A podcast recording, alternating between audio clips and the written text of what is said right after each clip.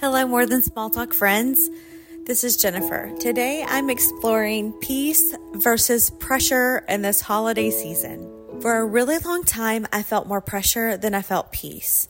I learned that these two work against each other if I'm looking for validation from others. Sometimes it comes in a whisper, and at other moments it's loud and angry like shouting, the voice that tells you and me that we are not accomplishing as much as everyone else is. You try so hard and you never feel like it's enough. You feel 10 steps behind everyone else all the time. You give until you have nothing left to give and then you push yourself to give a little more. But friends, you are not the things that you mark successfully off your to-do list. Your identity is not tied to the many things that you have accomplished or the title you hold.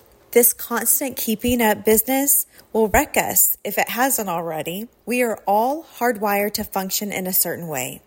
At one time, I thought if I tried hard enough, I could be the girl who got everything done in every area of my life. Now I laugh looking back at the 25 year old version of me who wanted to be so perfect. And the harder I tried, the further I strayed from who God had created me to be. I was trying to master 10 things instead of the scaled down version of what God was asking me to do in that particular season. I was moody, I was unhappy, I was frazzled all the time. I was a girl who tried so hard to be good at everything, even the things that I didn't like doing. The tug of war started in my heart, and I became accustomed to the anxiety trying to keep up brings. I knew that something needed to change, so I started with my unrealistic expectations of what I was supposed to do, opposed to what I felt pressured to do. I noticed that there was a huge difference between those two. And most of the time, I was sacrificing what I was supposed to do for the things I felt pressured to do. Of course, there are things that we have to do no matter what and things that need to get done. But our to do lists aren't supposed to be the boss of us or control us. They're just supposed to keep us more organized. Matthew 11, 28 says this Come to me, all you who are weary and burdened, and I will give you rest. Jesus said, Come to him and he would give us rest.